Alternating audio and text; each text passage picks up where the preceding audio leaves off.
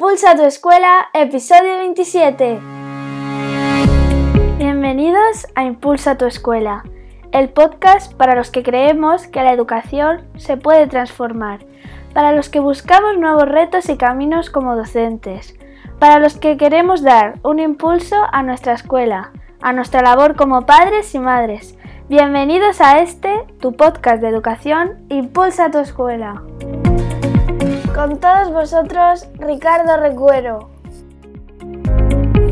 Muy buenos días y bienvenidos a un nuevo podcast, un nuevo episodio de Impulsa tu escuela. Hoy es miércoles y como todos los miércoles tenemos entrevista a alguien muy especial, a alguien muy prestigioso en el mundo de la educación que nos va a mostrar diferentes técnicas, estrategias y recursos para llevar a cabo un cambio en nuestra labor, un cambio en nuestra escuela.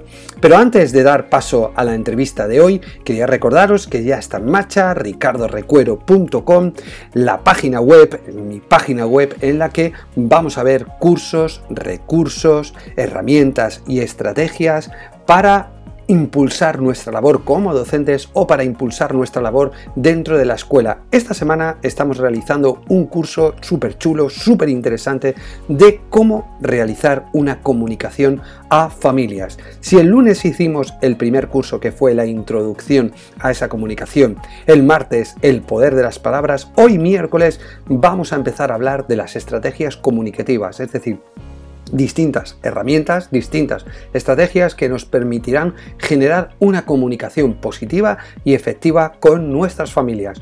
No te lo pierdas, recuerda que lo tienes en ricardorecuero.com.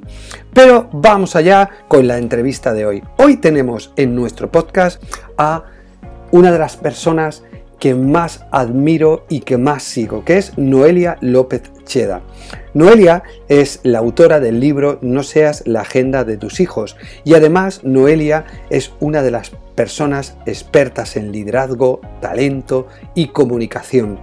Si no has visto ninguna de sus formaciones, ninguna de sus conferencias, te sugiero que no te las pierdas porque son magníficas. Noelia comenzó siendo ingeniera, pero ha acabado en la formación de equipos, en la formación de liderazgo, en la formación de escuelas y de verdad que su valor, sus aportaciones son magníficas. Sin más, damos paso a la entrevista. Espero que os guste.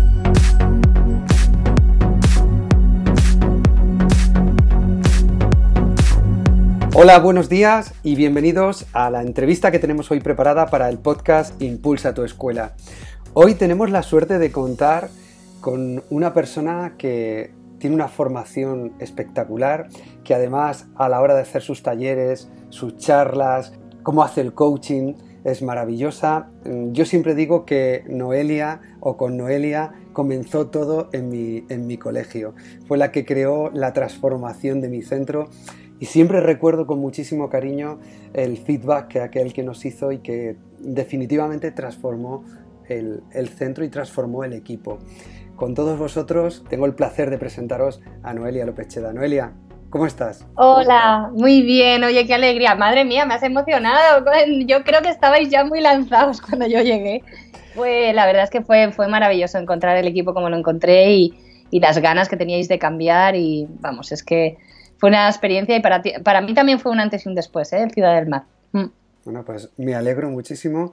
La verdad es que yo te conocí en una charla que estabas dando en unas jornadas de innovación en Orihuela. Me acuerdo que estaba con mi compañera Monty y, y, cuando te vimos dijimos, hay que llevarla al colegio, hay que llevarla al colegio.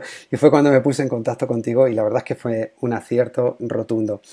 Eh, para quien no te conozca, que dudo que nadie, que, no, que haya alguien que no te conozca, ¿Quién es Noelia López Cheda y a qué se dedica? Bueno, pues eh, ¿a qué me dedico? Soy, soy a la parte oficial, o sea, tengo como dos, vidas o dos roles, ¿no? Yo los llamo dos roles, el que se ve más por internet y el que se ve menos.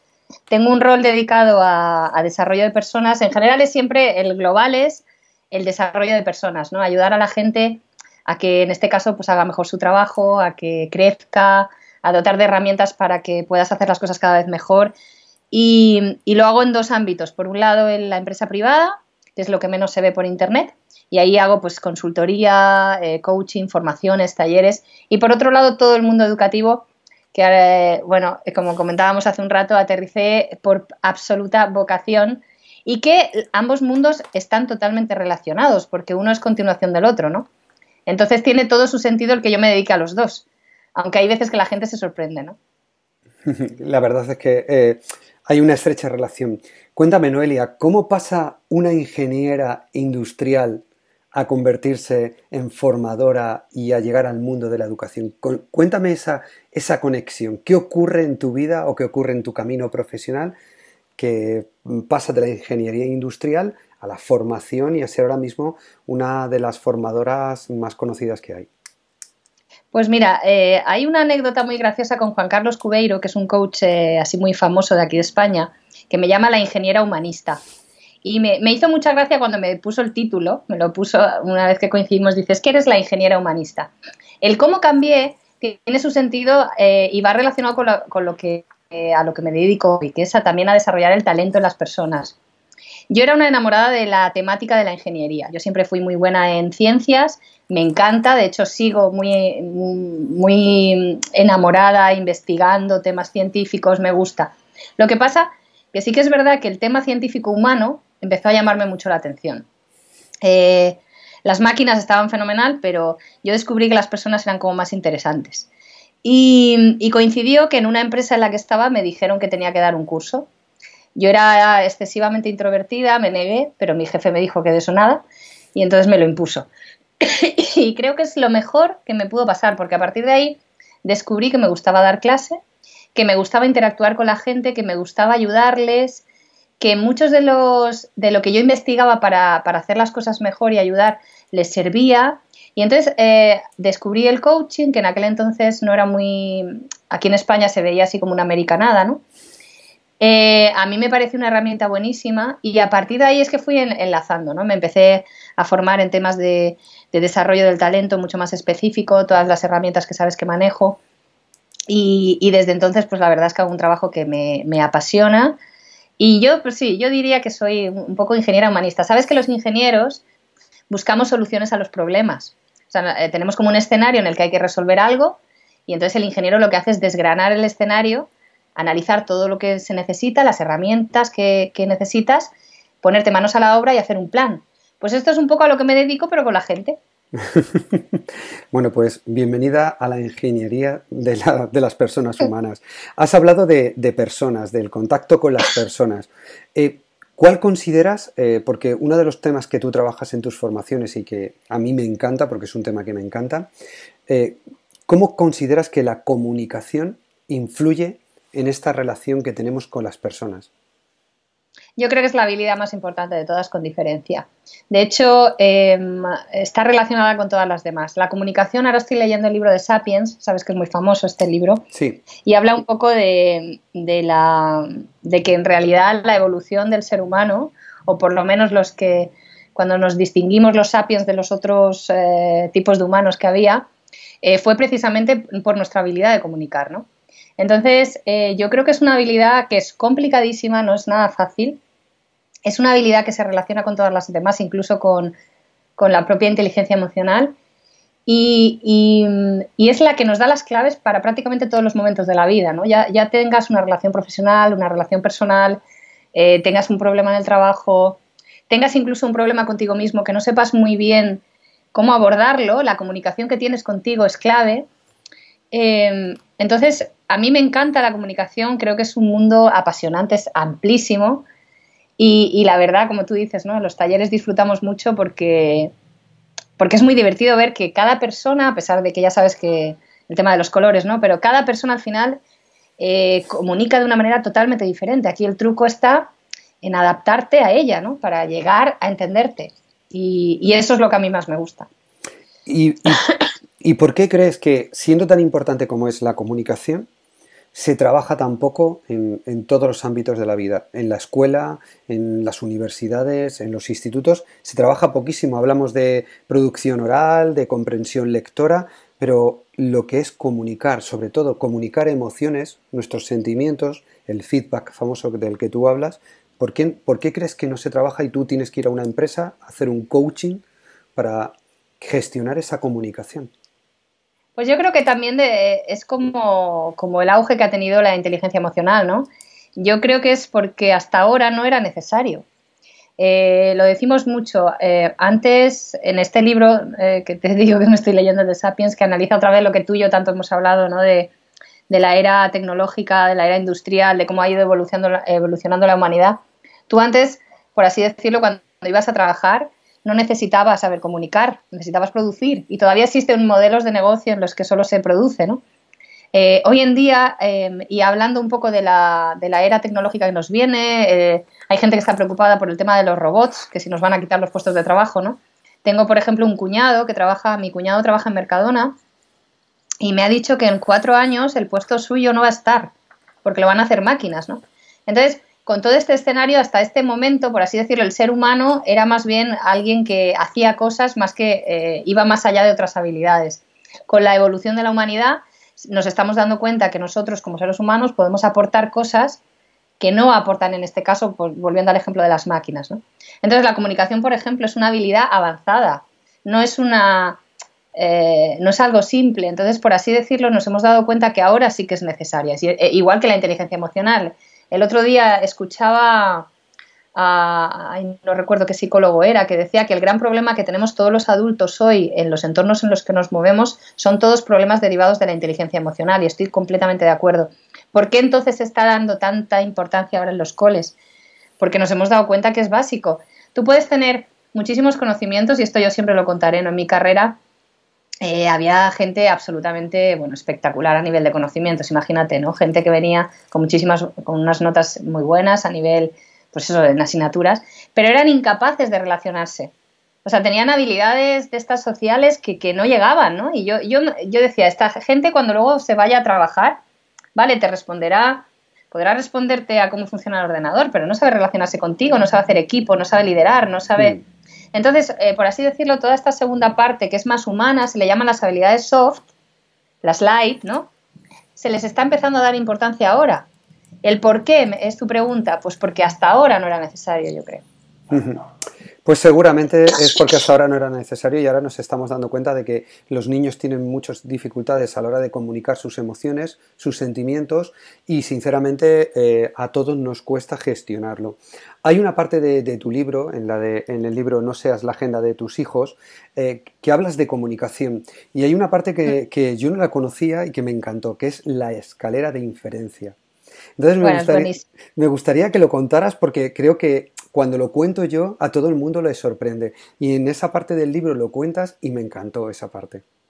La escalera de inferencias es una herramienta que descubrió Chris Argis, yo la uso mucho en los talleres también de, las empresas, y, habla que no comunicamos, eh, que nosotros comunicamos como si subiéramos por una escalera, ¿no? ¿Cómo funciona nuestro cerebro? Nuestro cerebro cuando observa la realidad recoge datos y con esos datos saca conclusiones. ¿Por qué? Porque el cerebro necesita encontrarle un sentido lógico a lo que ve. O sea, tu mente necesita saber por qué la silla, eh, ahora mismo tengo delante una silla, ¿no? Está colocada así. Si la silla no está colocada así, busca explicaciones. Pues quizás ha venido mi hija y la ha girado, o quizás es que resulta que esta mañana le he dado y no la he colocado, ¿no? El cerebro está continuamente buscando explicaciones. Entonces, cuando nosotros analizamos los datos, el cerebro saca conclusiones. De esas conclusiones, el siguiente paso, subimos otro escalón de la escalera, eh, hace asunciones.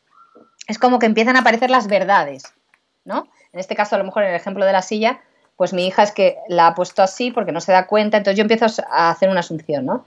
Eh, porque es desordenada, porque no sé qué, ¿no? El siguiente nivel es que yo adopto creencias, que son ya las verdades, que son muy difíciles de mover, y entonces en base a las creencias es cuando se producen todos los conflictos en comunicación. Hay una, una anécdota muy buena que contaba un formador que conozco americano, que decía que, es, más claro que el ejemplo de la silla, contando la escalera, que estaba dando un taller, y entonces eso a lo mejor tú como profesor también lo has vivido, y de repente eh, se da cuenta que todos sus alumnos se ponen, en este caso eran mayores, ¿no? Se ponen a mirar los teléfonos móviles. Entonces, lo primero, eh, tú el dato que te está llegando, en ese momento tú estás dando clase, el, dato que te está llegando es simplemente que hay ocho personas mirando un teléfono móvil. Es el dato, ya está. No hay nada más. Pero ¿qué, hace, qué hace tu mente? Tu mente lo que hace es, lo primero es, se aburren, la frase que te viene a la mente es se aburren. empiezas a hacer asunciones, ¿no? Claro, eh, se aburren, tu mente sigue, eh, sigue intentando buscar la lógica. ¿Vale? ¿Será que lo que les estoy dando no les interesa nada?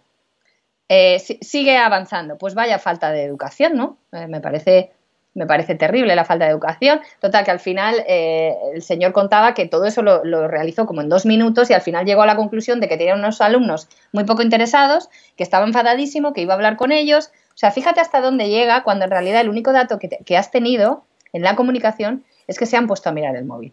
¿Qué pasó después cuando averiguó lo que había pasado? Estos señores eran todos dueños de una fábrica de, creo que de México, y, eh, o sea, trabajaban en una fábrica en México y se había producido un terremoto. Entonces, en ese momento les habían llegado los avisos a los teléfonos, entonces se pusieron todos a mirar. Tú fíjate qué diferente si tú desde un principio, cuando vas a comunicar, solo te fijas en los datos. Nosotros decimos en los talleres que para que tú llegues a un entendimiento con alguien, no puedes comunicar en la parte de arriba de la escalera las creencias que asumes. Tienes que comunicar solo con los datos que ves. Y eso es lo más difícil, porque tu cabeza está continuamente buscando explicaciones, le da, le da sentido, hace, hace conclusiones, llega a creencias. Entonces tú, para que no haya conflictos, lo que tienes que hacer es bajarte de la escalera, ponerte la parte de abajo y decir, a ver, a ver, ¿qué es exactamente y qué datos tengo? ¿no? Y, en base a estos datos voy a comunicar. Claro, es así. A mí, a mí me encanta, de verdad que cuando lo leí en el capítulo me encantó, Noelia. Eh, tú que vas visitando centros educativos y distintas empresas, eh, ¿consideras que la mayoría de los problemas o de los conflictos o de las tensiones que hay dentro son producidas por la comunicación? Eh, yo creo que sí. Sí, porque, a ver, no que sean producidas por la comunicación, sino que la comunicación es la herramienta que te permite que esos problemas se arreglen o no. Eh, el problema puede ser otro, ¿eh? porque de hecho es muy curioso, yo siempre lo digo, vayas donde vayas, eh, vayas a un colegio, vayas a una empresa, vayas a más grande, menos grande, la empresa, los problemas que tenemos son los mismos todos. Es, curiosísimo, a mí me, me, llama, mucho la atención porque a lo mejor en un cole el problema que tienes es con los padres y con los alumnos de resolver determinados conflictos. En una empresa, en un departamento, pues un jefe que no se aclara con su equipo o, o un equipo que no se entiende entre ellos. Pero al final, si te fijas, el problema es el mismo. Es la falta de, de entendimiento, la falta de empatía, el, no saber comunicar realmente lo que te pasa, el no saber entender al otro que es diferente a ti y que es perfectamente válido que sea diferente a ti. No pasa nada, no todo el mundo tiene que hacer lo que tú haces.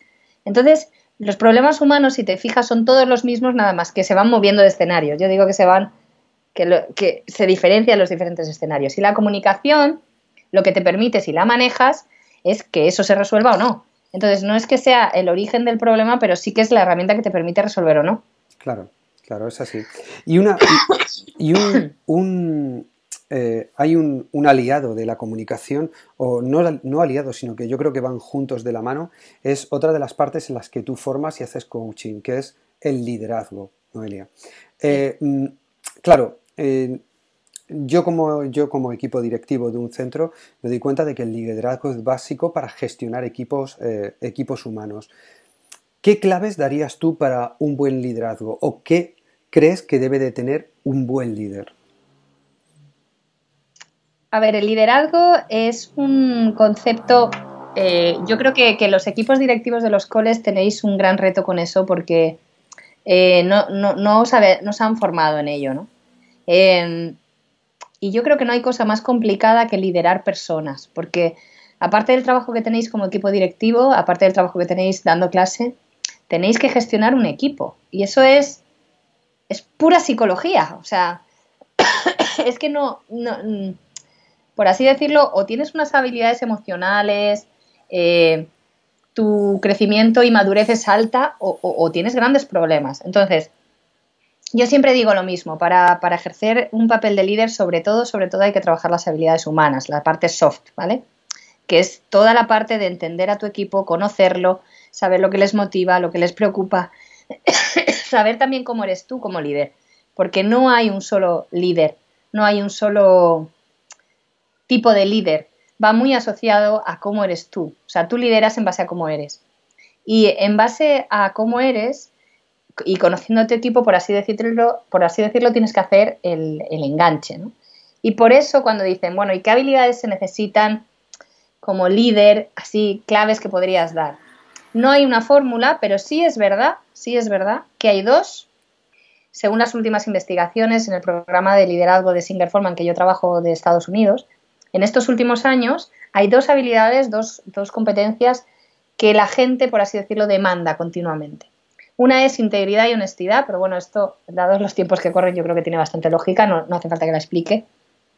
Y la otra es inspirar y motivar. Es muy curioso. O sea, la gente quiere que le inspires y le motives. no solo que le dejes claro lo que tiene que hacer, no solo lo, eh, que le aclares el camino, no solo que le cuentes eh, cómo se va a desarrollar el curso escolar, no solo, sino quieren que sea referente de inspiración y motivación. Y esto es muy curioso, porque tú dices, ¿y cómo inspiro yo? ¿Y cómo motivo? ¿no? Pues va a depender absolutamente de la persona que tengas delante, porque a todo el mundo no le inspira y le motiva lo mismo. Por eso te he dicho, hay que conocer muy bien al equipo. Yo recuerdo cuando estaba allí dando clase y te lo decía, es un equipo muy diferente. Hay gente que está muy motivada a la parte más relacional, hay gente que está muy motivada a la parte más operativa, hay gente que está muy motivada con los proyectos en sí del, del colegio, hay gente que está muy motivada con involucrar a los padres. Entonces, todo eso, el engranaje es lo que hace la magia en tu colegio, ¿no? pero tú tienes que conocerlo, ese es el reto. Claro.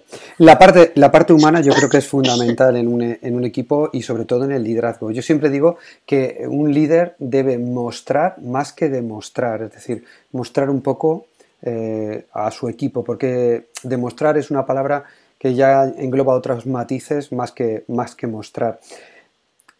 Cuando haces una formación sobre liderazgo, sobre comunicación, utilizas una herramienta que a mí me encanta y sabes que tengo que preguntarte por ella.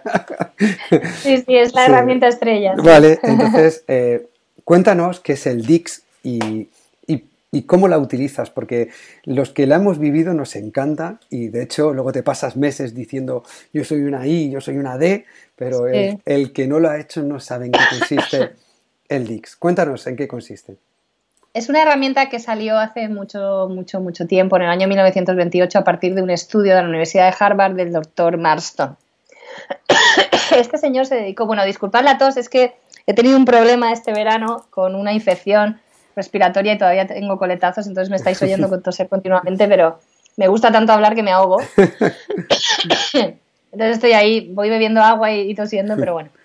Em, este señor, partiendo de los estudios de Jung, del psiquiatra, lo que hizo fue estudiar el comportamiento de las personas. Esta herramienta no es personalidad, aunque cuando yo la doy en los talleres, la cuento en las conferencias, lo parece, pero no es personalidad porque la personalidad es algo muchísimo más complejo y profundo. Esto simplemente es cómo te comportas y cómo te mueves tú en el mundo. Según este señor, después de la investigación que hizo, que se ha seguido investigando y de hecho eh, los estudios de la investigación del comportamiento DIS están avalados por la Sociedad Americana de, de psiquiatría, eh, dicen que somos combinación de cuatro estilos de comportamiento. Los seres humanos somos todos totalmente diferentes y hay multitud de combinaciones. Lo que pasa que sí que es verdad que cuando hablas de los cuatro estilos parece que se reduce a cuatro. Y entonces eh, nos vemos como muy encasillados, pero no. Eh, depende mucho de la intensidad de, lo que te salga en el test, depende mucho de, de la combinación de esas cuatro variables. Entonces, esta herramienta lo que te dice es cómo te enfrentas tú a retos, a personas, al cambio, a las normas y cómo te comportas en el mundo en base a eso. Desde cómo te mueves, cómo comunicas, cómo prefieres que se comuniquen contigo, cómo prefieres que te motiven, cómo prefieres em, moverte en tu día a día laboral, en tu día a día familiar. Entonces es una herramienta que es muy versátil, es muy, muy sencilla y a mí lo que más me gusta, y por eso la llevo siempre a los talleres y a las conferencias, es que es divertidísima. Divierte mucho. nos reímos, nos reímos mucho. De hecho, bueno, no, no te iba a contar después. Estoy escribiendo, lo que pasa que con el parón de este verano de, de, esto que me ha pasado, pues lo he dejado un poco más para más adelante. Pero quiero, quiero publicar el libro de los niños de colores, ¿no? Porque me han hecho tantas preguntas a, a, partir de las conferencias y de los talleres que, que, he dicho, bueno, pues voy a hacer un libro muy sencillito de estos manuales de de cómo se pueden aprovechar los, los diferentes perfiles en, en, la familia o en los centros, con cosas muy, muy concretas, muy sencillas, o sea, una especie de manual, ¿no? Ya lo, llevo bastante avanzado y tiene todas las preguntas que me han ido haciendo la gente eh, en las conferencias. Entonces, creo que es una herramienta que, a mí me parece una maravilla, ya, ya, te lo he contado muchas veces, ¿no? Yo la uso mucho a nivel personal, eh, porque te permite eh, abrir la puerta de la comunicación con la gente que es diferente a ti. Y eso es, es fabuloso. Claro, es que es una, es, una herramienta fabulosa, maravillosa que utilizas, súper divertida y que luego además te hace ver eh, en la carita de los niños que tienes dentro de clase, como tú dices, los colores y las, y las letras.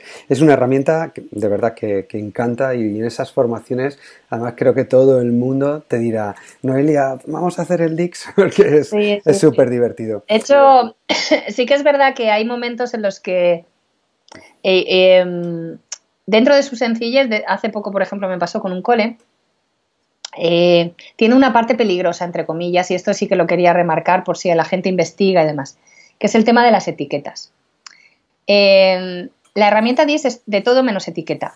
Es simplemente nuestra tendencia de comportamiento, es decir, cómo me siento yo más cómodo comportándome, hablando, comunicando y moviéndome en el mundo. Si yo por lo que sea me sale que soy azul, una C, significa que la mayor parte del tiempo yo me sentiré más cómodo actuando como esa C, pero no significa que no pueda ser cualquier otro. Yo puedo ser quien quiera ser. Esto es, esto es fundamental y de hecho en el libro creo que lo he puesto en mayúsculas varias veces. Yo puedo ser quien me dé la gana, siempre, porque el ser humano tiene esa capacidad maravillosa de, ser lo que quiera ser en cada momento, ¿no? Lo que pasa que por nuestras características pues psicológicas, nuestras características genéticas, tenemos como una especie de tendencia a comportarnos de acuerdo a, esa, a, lo que dice la herramienta, ¿no? Igual que tenemos una personalidad, tenemos un temperamento. Y, no es una etiqueta, es, eh, eh, muchas veces me preguntan, ¿pero yo puedo ser amarillo y en un futuro ser verde? Sí, si es que hay cambios en la vida, ¿no? Yo puedo ser quien quiera ser. Lo que sí es verdad es que en el momento en que tú haces ese test, la foto que te sale en ese momento es como tú actualmente prefieres comportarte. Y le pasa exactamente igual a los niños cuando los ves. Esos niños que tienes en clase a lo mejor dentro de 10 años no tienen ese color, pero a día de hoy prefieren comportarse así. Se sienten cómodos comportándose así. Entonces, eh, lo que yo digo siempre en esas charlas, respetemos esa diversidad de, comportamientos porque es lo que enriquece el, entorno. Y que no pasa nada si dentro de 15 años eres otro, otro perfil, no pasa nada en absoluto. Eh, hablamos, me acabas de mencionar etiquetas y yo tenía aquí en mis notas hablar de las etiquetas. Eh, ¿Qué peligro tienen las etiquetas? Yo eh, soy mm, muy reflexivo con, esto porque los niños sabes que tienden rápidamente a etiquetar, incluso las familias. Eh, muchas veces yo hago reuniones y a los padres les digo, eh, estoy seguro que si todos cerráis los ojos, en vuestra cabeza aparece el niño del que siempre os está hablando vuestro hijo. Ese niño ya está etiquetado. Tú sabes que nosotros, por ejemplo, hacemos reagrupamientos porque buscamos sobre mm. todo quitar etiquetas. Yo también me he leído tu artículo en el blog sobre los reagrupamientos, etcétera, ¿no? Eh, ¿Cómo podríamos erradicar eso? Sé que es muy difícil, pero claro, si no somos capaces de quitar las etiquetas, hay niños que van a convivir toda su vida escolar con esa etiqueta. Y es que al final acaben asumiendo ese rol, ¿no? Totalmente. Y funciona, de hecho, nos funciona a nosotros. O sea, en realidad, eh, si tú te fijas, por ejemplo, vamos al, ejemplo de la familia, que es muy divertido. Todos tenemos etiquetas en la familia. Tienes al cuñado que es no sé qué, al hermano que es no sé cuántos, y esto viene de, años. ¿Por qué cada uno actúa conforme a su etiqueta? Porque se lo ha creído. ¿Puede actuar de otra manera? Sí, pero como por así decirlo responde a un rol, pues nos sentimos más cómodos respondiendo a la etiqueta que tenemos. Entonces, volvemos a la, escalera de inferencias de, de, antes. Al cerebro le resulta mucho más fácil vivir con etiquetas que cada vez inventándose una personalidad. Entonces tú dices, bueno, ¿y cómo lo hacemos? El truco no es ni más ni menos que intentar mirar de cero siempre a cada persona. Esto queda como muy filosófico, muy bonito, pero yo te lo voy a decir de la, parte práctica. Eh, hay que darle a los niños y a las personas diferentes entornos eh, a los que pensamos que no se van a poder enfrentar, es decir, entornos diferentes a su etiqueta.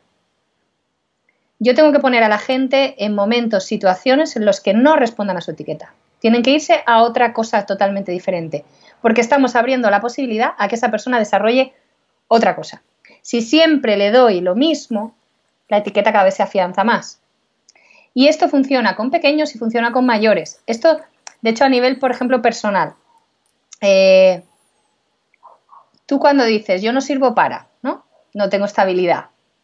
Eh, vale, probablemente te conozcas muy bien, tampoco te guste y demás. Pero muchas de las veces eh, no la tienes porque no la has trabajado. O sea, es así de simple. Entonces, si piensas que no vales y tienes la etiqueta de no valgo para, a lo mejor es que no la has probado, ¿no? Pues prueba. Ya está. Pues esto es lo mismo. O sea, ¿cómo quitamos las etiquetas? Proporcionando entornos distintos a que esas personas hagan cosas diferentes a las etiquetas que tienen. Yo tengo una, anécdota. Yo fui monitora scout, de hecho, eh, mis hijos ahora están en un grupo scout, en el mismo grupo donde yo conocí a mi marido.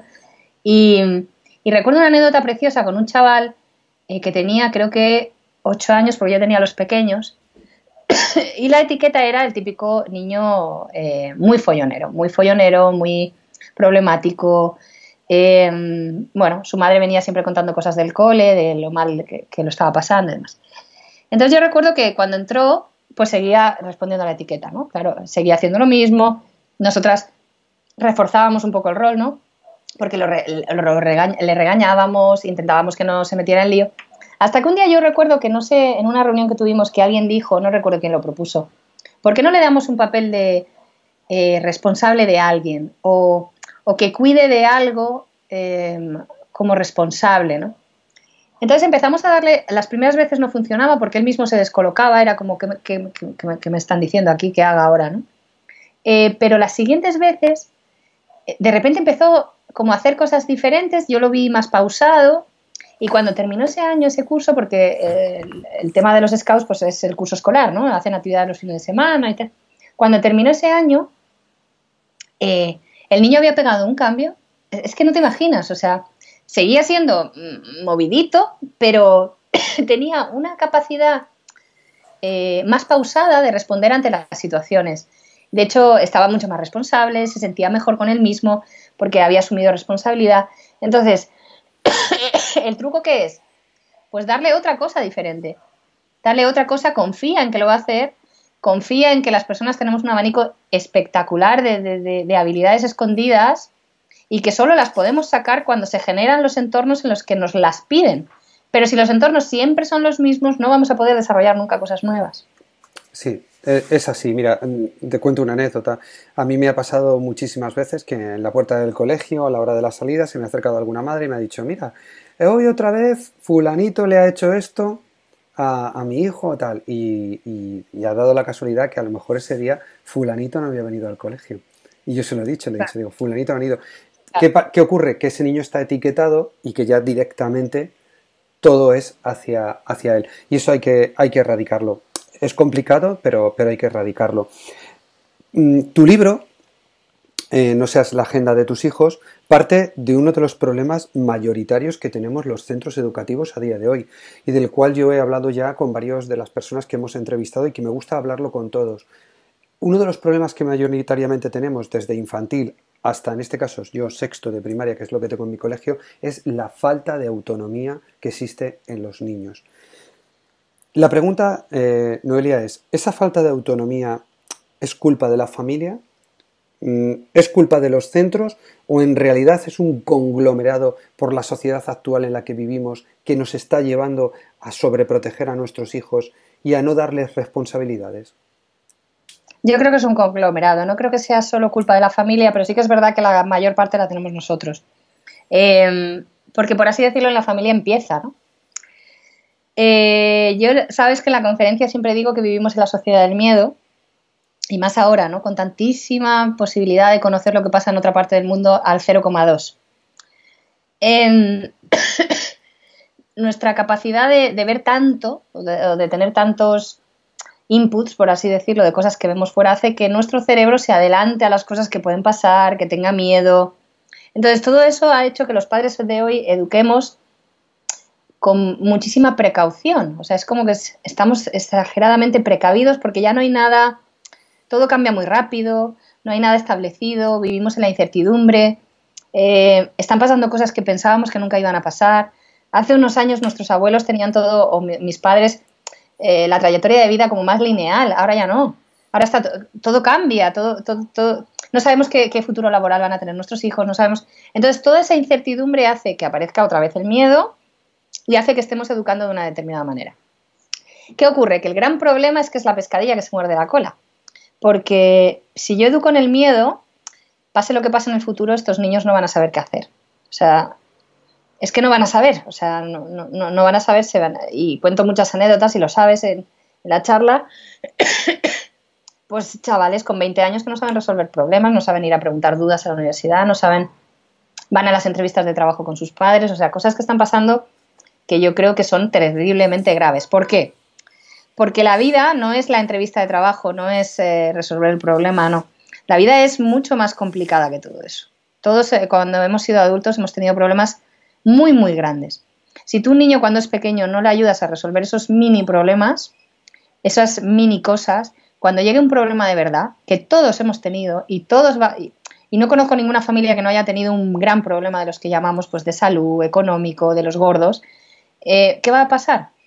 Se van a morir, se van a hundir, no van a saber. Entonces, a mí lo que más me preocupa es que mis hijos eh, sepan vivir solos. O sea, no sé, eh, es, como mi, una de mis, no obsesiones, pero yo quiero que sean felices, que busquen su camino, que sepan vivir solos y que no me necesiten. O sea, yo les acompaño en, en una parte de la vida, ¿no? Yo les acompañaré hasta cierto, hasta cierto momento. Pero a partir de ahí, eh, ellos vivirán su vida igual que yo he vivido la mía. Entonces, el gran problema que tenemos es que no les dejamos que hagan eso. No les estamos dejando. Nada, cero. Y cada vez peor. O sea, yo pensaba, digo, fíjate, que, eh, si yo escribí el artículo de la agenda hace años, pues está, está, está completamente actual. Y yo decía, ¿por qué? ¿Por qué? Por favor, no, lo hagáis, no lo hagáis. Em, hace, hace dos o tres días mi hija trajo una encuesta de estas que hacen al principio de curso en el cole y hay una pregunta que hacen en la encuesta que es, ¿en tu casa te ayudan con los deberes? Y ella puso no, pero sí con mayúscula. Eh, claro, yo no ayudo con los deberes, o sea, yo puntualmente si tienen alguna duda respondo, pero no me he sentado nunca con ellos, ya sabes que no he mirado agenda, a no ser que, bueno, que haya en alguna tutoría, pues el profesor me haya dicho, oye, mira, que David está despistado, entonces a lo mejor esa semana sí, ¿no? Pero David tiene un cuadro de lo que tiene que hacer desde hace ya años, Emma, bueno, Emma ya es muy, muy mayor y ya va, va sola, pero yo recuerdo cuando Emma iba hace dos o tres años que empezó a ir sola a inglés, a que la gente se extrañaba. Dice, ¿no la llevas? Digo, pues no, hay autobús, hay, no sé, o sea, es que eh, tenemos un gran problema porque estos niños tienen grandes problemas después psicológicos, ¿no? No saben, eh, contaba Eva Millet, que, que, luego tienen, ante cualquier problemita, se han disparado el tema de los ansiolíticos en adolescentes. Me deja mi novia, me tomo un, Valium. Pero vamos a ver, ¿esto qué es? Que no, ¿Cómo podemos estar montando ese, e, e, ese, entorno a estos niños? Es, que se van a caer al suelo y se van a hacer una pupa y van a llorar cuando tengan 30 años. Es terrible, es terrible. Y lo malo, ¿sabes qué? Es que, lo digo por la parte ya que me toca de las empresas, ¿no? Las nuevas generaciones que están llegando, que son, están eh, eh, fabulosamente formados a nivel académico, fabulosamente, ¿eh? se enfrentan a situaciones en las que no son capaces de tener iniciativa su frase es que lo haga mi jefe. O bueno, pues ya lo harán mis compañeros. Claro, y todo eso deriva de lo mismo. Al final es lo mismo. O sea, no sabes buscarte la vida, no sabes tirar para adelante, no estás esperando a que te hagan. Y, no funciona así, porque si hay algo que nos caracteriza, Ricardo, es el futuro tan incierto que tenemos delante. La verdad es que sí. y tú hablas de la sociedad del miedo. Yo estoy de acuerdo contigo que vivimos la sociedad del miedo. Y, tiene una estrecha relación lo que hemos estado hablando de la falta de autonomía con una de las cosas que más se producen sobre todo en la sociedad española, que es el miedo al fracaso. Aquí tenemos un miedo al fracaso enorme y se incentiva desde los tres añitos, desde que el niño entra al colegio y no sabe hacer la O, no sabe hacer la... ¿Cómo podemos erradicar esto, Noelia? Esto, fíjate, es, es muy complicado porque estamos en una competición constante, ¿no? De hecho, Fíjate en el lenguaje, volviendo a la comunicación, que usamos a veces los padres. Me saca buenas notas. Me saca a mí. O sea, eh, o no sé, hay, frases así hechas que ahora se oyen mucho que, a mí me hacen mucha gracia. Porque, no, no, tu hijo es independiente a ti, no eres tú. Entonces, hemos asumido la paternidad como una especie de carrera en la que queremos que sean los mejores, porque como no sabemos qué les va a pasar, al final es lo mismo, ¿no? hay cierta, cierta incertidumbre, pues hombre, si aprenden chino con un año, pues mejor, ¿no? Es como dices, bueno, pues ya, se llevan el chino. Pero, pero que no, que no, que no, que las cosas no son así. Que esto no es que mi hijo sea mejor que el tuyo, esto no es a ver quién es mejor, esto no es sacar notas, esto no es... No, no, la vida es otra cosa. Tu hijo tiene que tener unas herramientas mucho más eh, de la parte emocional para enfrentarse a lo que sea que venga que de la otra. Eh, la otra ya vendrá. Si es que los conocimientos hoy en día, yo no digo que no haya que tenerlos, creo que es fundamental. O sea, de hecho, eh, el otro día comentaba que no conozco ninguna profesión, y mira que yo me muevo en sectores, que no se necesite hoy estar reciclándose continuamente. Yo estoy continuamente haciendo nuevos talleres, nuevas eh, hay muchos de los talleres que hago yo en las empresas que tengo que examinarme para impartirlo. Entonces, pues yo hago el taller, hago el examen y entonces ya lo puedo impartir. Pero es que también tengo que estar al día de, todo lo que sea de mi sector, y el educativo igual. O sea, yo estoy continuamente leyendo temas educativos, ¿no? Entonces yo no conozco ninguna profesión, ninguna, ¿eh? que no se necesite estar reciclándose. Con lo cual, la parte de conocimientos, que es básica, es como que se va eh, a realimentar durante toda la parte profesional. Pero la otra es fundamental que la trabajes desde que eres muy pequeño y, no entra esta parte competitiva que nos ha dado. Nosotros competimos por los resultados, los padres, ¿no? Que es la parte de conocimientos. Cuando en realidad tendríamos que estar compitiendo porque mi hijo tenga las mayores habilidades emocionales del mundo. Pues sí, totalmente de acuerdo. Pero claro, vivimos en una sociedad y en un sistema educativo que, como tú dices, incentiva sobre todo el currículum, eh, que sepan mucho para pasar pruebas, pero no desarrollamos habilidades y capacidades. ¿Tú consideras que, claro, mm, en tu libro, eh, y también te lo he escuchado a ti, tú hablas de que todo el mundo tiene talento, ¿no? Y, aquí te refieres mm. sobre todo a, un autor que a mí me encanta, igual que a ti, que es Ken Robinson. Mm, ¿Por qué el talento, esa creatividad, se pierde, se pierde? ¿Por qué lo vamos perdiendo poco a poco según vamos avanzando en este sistema actual que tenemos? Pues porque al final estamos encasillados, ¿no? Eh, estamos, mm, estamos, como tú dices, metidos en un sistema en el que se refuerzan determinadas habilidades y competencias. Las que se salen de ese sistema no se refuerzan, no se, no se valoran, no se apoyan. Entonces, ¿por qué se pierde talento? Más bien no que se pierda, que sí, que se pierde porque no lo, porque no, lo trabajas, cualquier talento que no trabajes se pierda, se pierde, es porque al final es como que estamos todos, al final queremos salir eh, con el mismo patrón, el mismo patronaje, el mismo resultado. Entonces un niño que destaque en una cierta habilidad que sea diferente al sistema establecido en un colegio, eh, bueno, yo aquí, por ejemplo, en la comunidad valenciana, gracias a que no lo han quitado toda la parte de humanidad, de música, la música, que es tan importante, ¿no? Pero se han cargado, se están cargando las humanidades, se están cargando el pensamiento, se están cargando... Y, me da mucha pena porque no todo es lengua, matemáticas. Eh, el ser humano es mucho más que todo eso, ¿no? Entonces, eh, ¿por qué se pierde? Pues porque al final encasillas y piensas que es mucho más valioso una, una competencia matemática que una competencia de arte o una competencia en filosofía. Mira, a mí ha habido una cosa que he descubierto estos últimos años a raíz de estar hablando mucho del talento que son las, las Olimpiadas. Hay comunidades en las que hacen Olimpiadas de todo tipo de asignaturas, ¿no? Las más famosas son las Olimpiadas Matemáticas, la de Física, la de...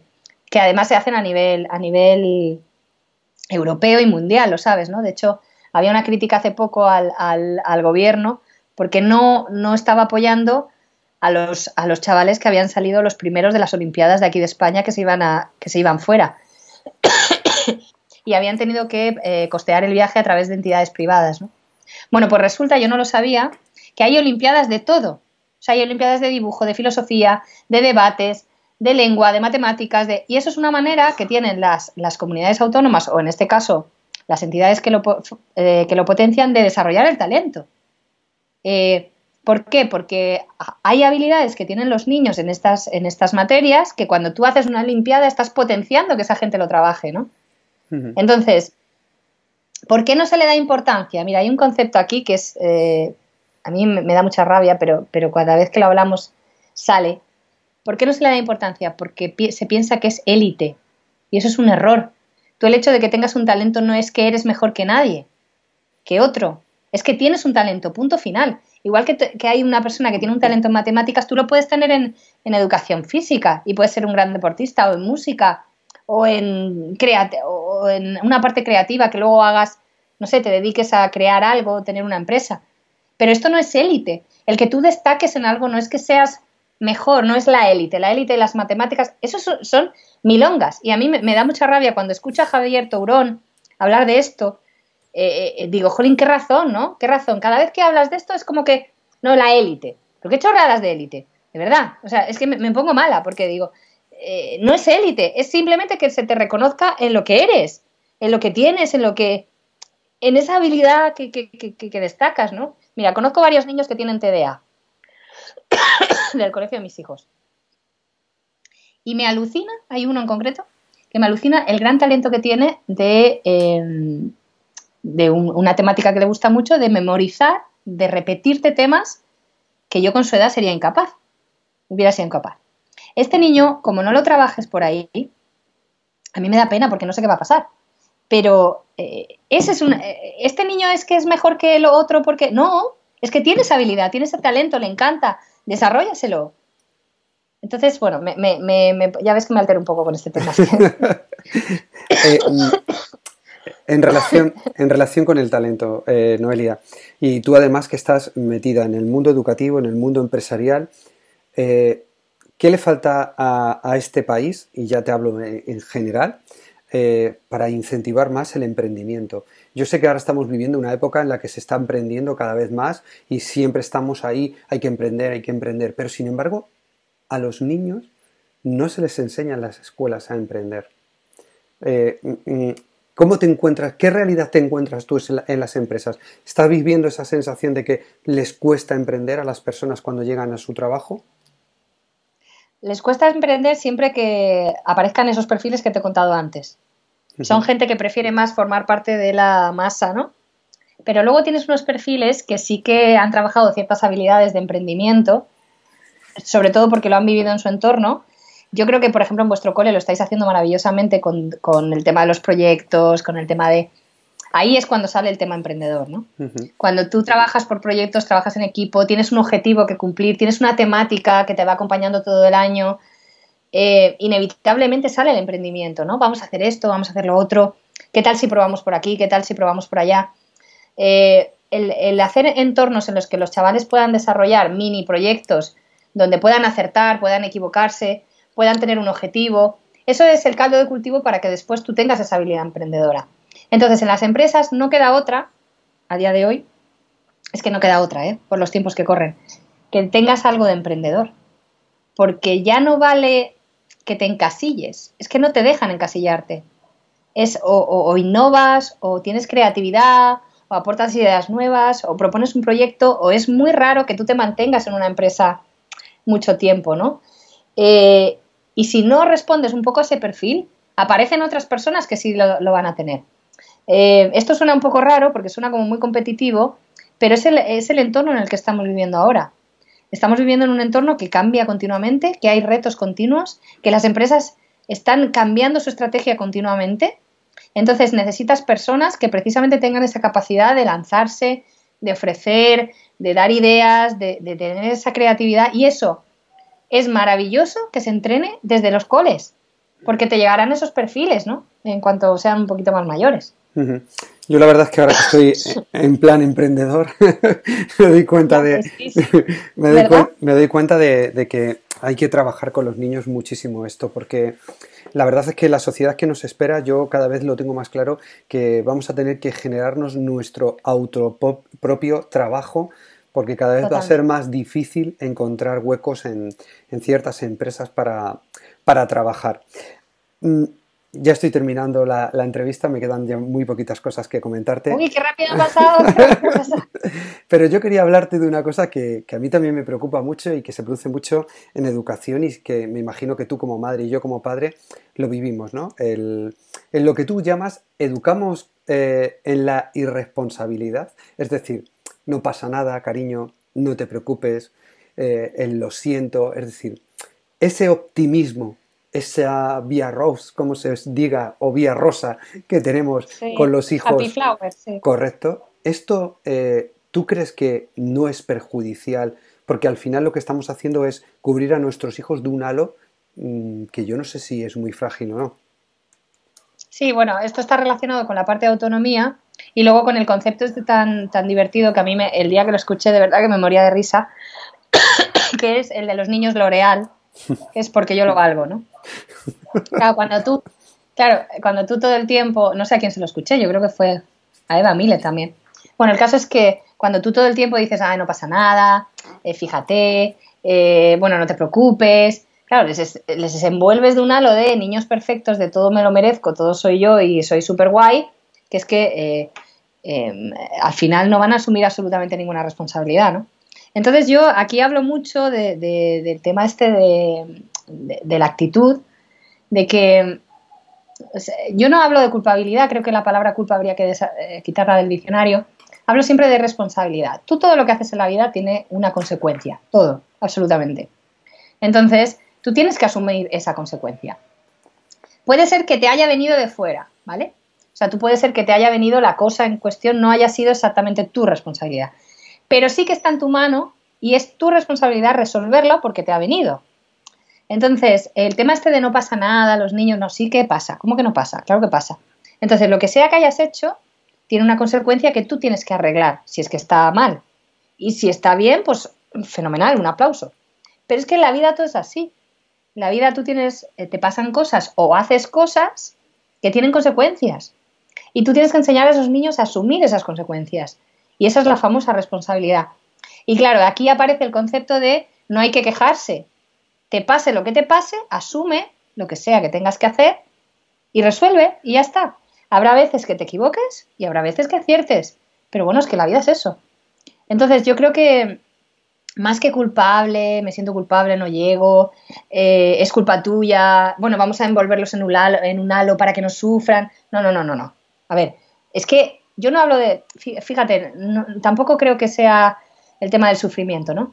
Pero en la vida hay momentos en los que tienes dolor, en los que hay situaciones malas, en los que te pasan cosas. Entonces, con todo eso, tú tienes que tener la responsabilidad de responder a eso.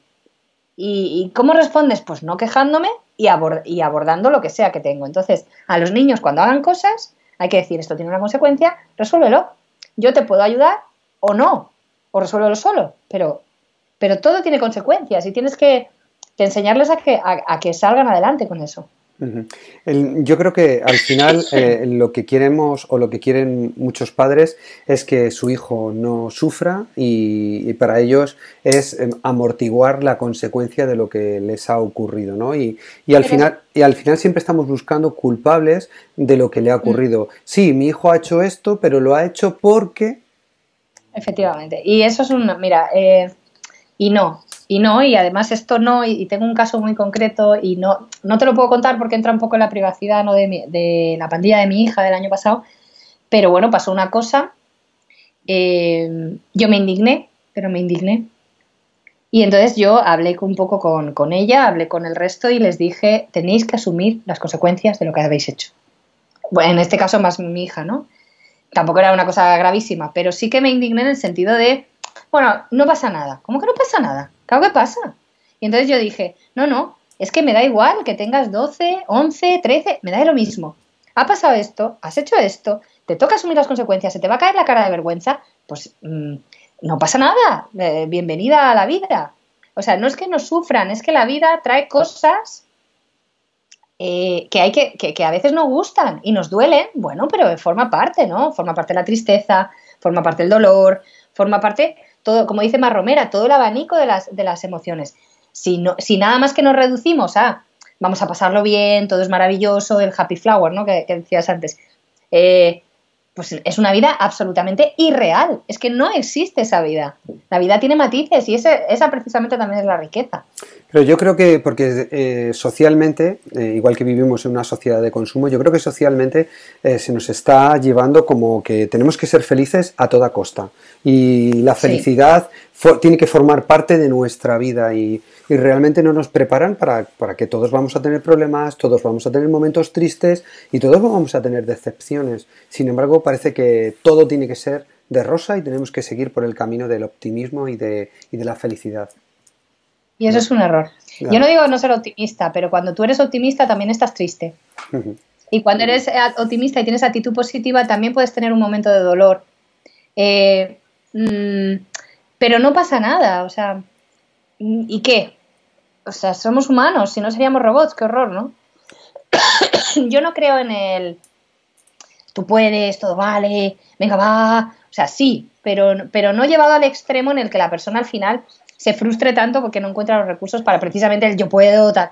No, dentro de la realidad que tengas, eh, por supuesto que es mucho mejor estar alegre todo el día y es mucho mejor tener emociones positivas porque tu cuerpo se siente mejor, pero que las negativas están ahí. No significa que las niegues, simplemente bueno, pues forman parte, voy a ver si las gestiono, voy a ver qué vuelta le doy, voy a ver por dónde salgo y, voy a seguir para adelante y, adelante, siempre adelante, como digo yo, ¿no? Siempre adelante, siempre adelante. Noelia, siempre para acabar las entrevistas le pido al entrevistado que nos recomiende dos o tres libros que, pues bien para padres, para docentes, que tú consideres que puedan tener un impacto en ellos y que yo estoy seguro que tú eres una ferviente lees mucho porque además te veo en, Instagram, te veo en, tus redes sociales que compartes mucho de los libros que lees. Entonces, me gustaría que nos recomendaras alguno de estos libros. A ver, eh, lo has nombrado tú ya antes, yo creo que es básico para los padres el de Ken Robinson, el del elemento. Yo creo que ese es que debería estar en la cabecera, de todas en las mesitas de noche. Luego, eh, fíjate, estoy leyendo, he leído muchos ahora de José Antonio Marina, y ahora ha habido uno que me ha enganchado. Reconozco que es complicado leer a José Antonio Marina, ¿eh? esto con toda la sinceridad del mundo. Sobre todo el, libro que leí de motivación, de la motivación humana, me costó muchísimo terminarlo y cuando lo conocí a él se lo dije y me acuerdo que me decía que es que la motivación humana es muy complicada de, explicar. Pero en cualquier caso tiene unos libros de estos de, la, de su Universidad de Padres que son muy interesantes. Y ahora hay uno que me ha enganchado, que también lo estoy leyendo, que es El talento de los adolescentes me, parece maravilloso porque hay un enfoque en la adolescencia eh, muy negativa, ¿no? Es como que la adolescencia es una etapa complicada, vamos a encontrarnos no sé qué, y hay muy poco escrito sobre la parte positiva de la adolescencia. Entonces yo, ahora que tengo un adolescente en casa y lo estoy viviendo en primera persona y doy fe de que la adolescencia es una etapa maravillosa, es con muchos cambios y mucha historia, pero yo reconozco que me estoy encontrando mucho más positivo que negativo, Estoy leyendo el del talento de los adolescentes de José Antonio María y me está encantando. Y alguno más, es que yo creo que esos dos serían los más. Luego seguro que, cuelgo y, me vienen mil. ¿De liderazgo cuál recomiendas, Noelia? ¿Y de comunicación? Ah, esta es una, una, esto muy amplia, de liderazgo y de comunicación. Este que de estos me he leído también bastantes, pero todos muy genéricos. No te sabría decir. Mm, mira, hay uno, sí, el de Simon Sinek, no sé si recuerdas eh, que se hizo viral su vídeo sobre los millennials en Facebook. Sí. Tiene un libro que se, llama Los líderes comen al final. Sí. Y otro que se llama eh, Pregúntate el por qué o, el por qué. Bueno, pues eh, fenomenal. me gusta mucho ese hombre también. Ese es sobre liderazgo. Y luego sobre comunicación, es que no te sabría decir. Fíjate, de los que me he leído de comunicación, en general me parecen todos demasiado básicos. O sea, es como eh, no profundizan. No termino yo de, encontrar así uno en el que se hable, se hable de todo. Bueno, están los de los de Anthony Robbins, que la parte de cuando habla de las de cómo funciona tu mente a la hora de comunicar, ahí sí que profundiza. Esa parte sí me gusta, pero bueno, es que los de Anthony Robbins hablan de muchas más cosas, pero en la parte de comunicación sí que profundiza un poco más en lo que yo te he comentado. Muy bien, Noelia. ¿Y dónde, dónde te podemos encontrar, Noelia? Todos los que te quieran seguir. En todas partes. Estoy en todas, bueno, en todas partes. En realidad las tres redes que más uso son Instagram, Twitter y Facebook. Además, cada una para una cosa diferente. No, no hago lo mismo en, las tres. Y luego estoy en LinkedIn también, en la parte así más profesional. Y el resto ya me supera. Ya no he decidido que ya es demasiado. Y, que no, no, soy capaz de abordarlo todo. Pero bueno, en las tres, pues en Facebook la uso más para compartir artículos, los míos y los de otra gente que veo muy interesantes. Eh, Twitter ah, para hacer diálogos, noticias. Reconozco que en los últimos años Twitter me ha, este último año sobre todo, me ha decepcionado mucho porque se está generando un ambiente que no me gusta, pero también depende de con quién te muevas y cómo, ¿no? Entonces, bueno, yo tengo como unas listas de gente a la que sigo, con la que interactúo, y esa parte eh, está muy bien. Y luego Instagram es que es como la red social ahora de excelencia, ¿no? Con unas imágenes, unas frases, ahí puedes prácticamente hacer de todo. Entonces reconozco que me entretiene y, sí, sí la suelo usar también. Para terminar la entrevista me gustaría preguntarte algo que, bueno, que trasciende un poco lo, profesional y va un poco a, lo personal. Eh, yo te lanzo en primero mi admiración, ¿no? Porque eh, lo que, el trabajo que haces es espectacular y quien no te haya podido ver en una formación no sabe lo que se pierde. Sé que dentro de poco, el día 23, creo que vas a Ceguín, ¿no? A Murcia, ¿no? Sí. Eh, yo a todo el mundo que ha estado allí en el colegio le he dicho, por favor, ir, ir a verla, que merece la pena mucho verla. Pero claro, yo te veo colgando fotos viajando para acá, para allá, para acá, para allá. ¿Cómo se compagina una madre como tú eres con esa vida profesional tan intensa que tú llevas? Pues eh, afortunadamente hemos encontrado la fórmula de, encajarlo. No ha sido fácil, pero también me acompaña el hecho de que mis hijos ya son más mayores, ¿no? Emma tiene 14 y David 8, a punto de cumplir 9. Entonces, em, en casa, eh, fíjate em, que hemos hecho equipo. Somos como un equipo que, va, que está perfectamente sincronizado. Hay épocas más complicadas, ¿no? La época de exámenes o la época de que quizás nos, desviamos ahí un poco del camino, pero en general en el día a día está todo muy sincronizado y, muy bien encajado. Entonces todos sabemos muy bien cuál es nuestro rol, sabemos cómo apoyarnos, sabemos qué necesitamos y esto ha sido, han sido años, no es de la noche a la mañana. Lo que también te digo es que sí que es verdad que en este último año y medio ha sido una locura eh, brutal que he decidido para el año que viene sobre todo y este último trimestre porque estoy un poco así en medio gas por esto que me ha pasado este verano, eh, bajar el ritmo. Eh, y fíjate que me da, o sea, pena, no, no es pena, pero yo tengo, eh, a mí mi trabajo me encanta y donde voy disfruto muchísimo, ¿no? Y entonces, como que quieres ir a todos sitios, a todos sitios donde te llaman quieres ir, quieres responder, quieres una conferencia aquí, un taller allá, un... pero también te das cuenta que no puedes hacerlo, ¿no? no puedes estar en todos lados a la vez y, para que hagas bien tu trabajo, y es una gran lección que he aprendido este último año, yo ante todo necesito eh, ese momento de disfrute y de calma. Entonces, con, tanto baile que he tenido, eh, ha habido momentos en los que no me he encontrado, ¿no? Y mm, a partir de ahora quiero volver a retomarlo porque creo que para mí es, básico esa, ese disfrute y concentración y para eso tengo que pasar por empezar a decir mucho que no. Desgraciadamente, en los últimos cuatro o cinco meses he dicho muchísimo que no. Y, no te imaginas la pena que me da. Porque quieres ir a todos los coles, quieres ir a, no sé, quieres estar en todas partes, te llaman de, no sé, de una, una punta de España y quieres ir, no sé. Y, eh, es muy complicado, pero al final tienes que decir que no y reconozco que me está costando mucho. Sí, pero también ese crecimiento, esa montaña rusa en la que tú has entrado es eh, significativa por el gran trabajo que haces, Noelia. Es decir, que si te, llaman de, si te llaman de todos los sitios es por algo, ¿no? Y es así. Y, entiendo también tu parte personal de decir, necesito, porque al final eh, también necesitamos pasar tiempo de calma, como tú dices, de paz con, con la familia. Es muy importante y también sentirse en ese entorno, entorno seguro. Yo, Noelia, solamente quiero darte las gracias por el esfuerzo que has hecho hoy por estar aquí, todavía sin recuperar del todo, y de verdad que te lanzo mi mayor admiración, como siempre, y siempre digo que el Ciudad del Mar, mi, cole, comenzó todo con, Noelia, porque fue... el, a mí eso me emociona, de verdad. Porque fue, fue el punto de inflexión. Así que te deseo muchos éxitos te deseo muchas cosas buenas para el futuro y, que te recuperes lo antes posible del todo, Noelia. Muchísimas gracias. Es un, la verdad es que es, un, es muy emocionante que me digas eso. Yo siempre me... Eh, sois una parte muy importante para mí y, de hecho cada vez que, os nombro... Eh, siempre os tengo en la boca, ¿no? Cada vez que he ido a algún sitio siempre os nombro, incluso, incluso no en el entorno educativo, sino en los otros también, ¿no? Entonces yo te lo agradezco porque es mutuo y ha sido un auténtico placer estar contigo hoy, de verdad. Gracias Noelia, un abrazo muy grande y nos vemos muy, muy pronto, ¿vale? Un abrazo. Muy bien, un abrazo, chao.